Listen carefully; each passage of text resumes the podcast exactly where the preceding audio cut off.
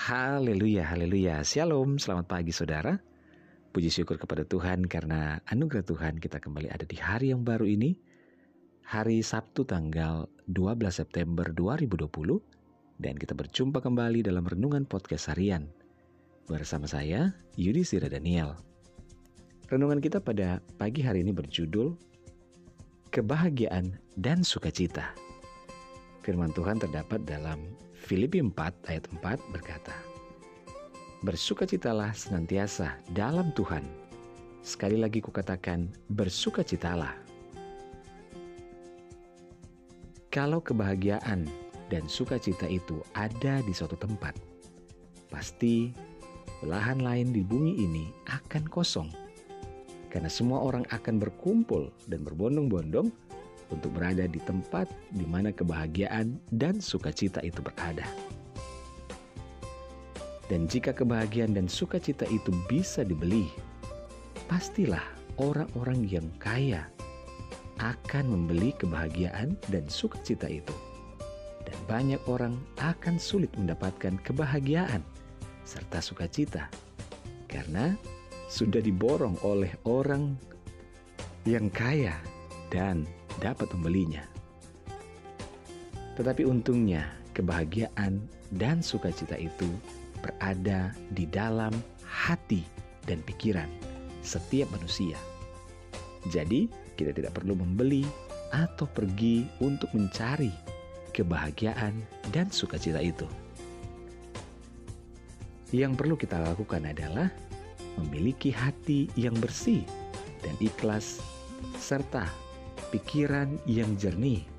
Maka, kebahagiaan dan sukacita akan ada Bahkan, kita boleh menciptakan rasa bahagia dan sukacita itu bila kita mau, di mana pun dan dalam kondisi apa pun.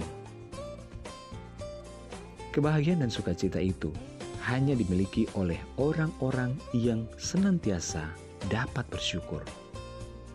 Kebahagiaan dan sukacita itu bukan pilihan. Kebahagiaan dan sukacita itu adalah keputusan.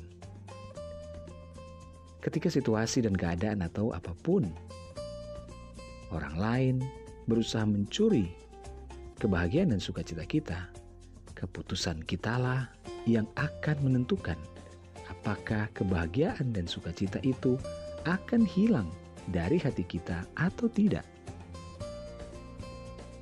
Satu hal yang perlu kita ingat, saudara, adalah Kebahagiaan dan sukacita itu mahal dan tak dapat dibeli dengan, dengan uang sebanyak apa pun.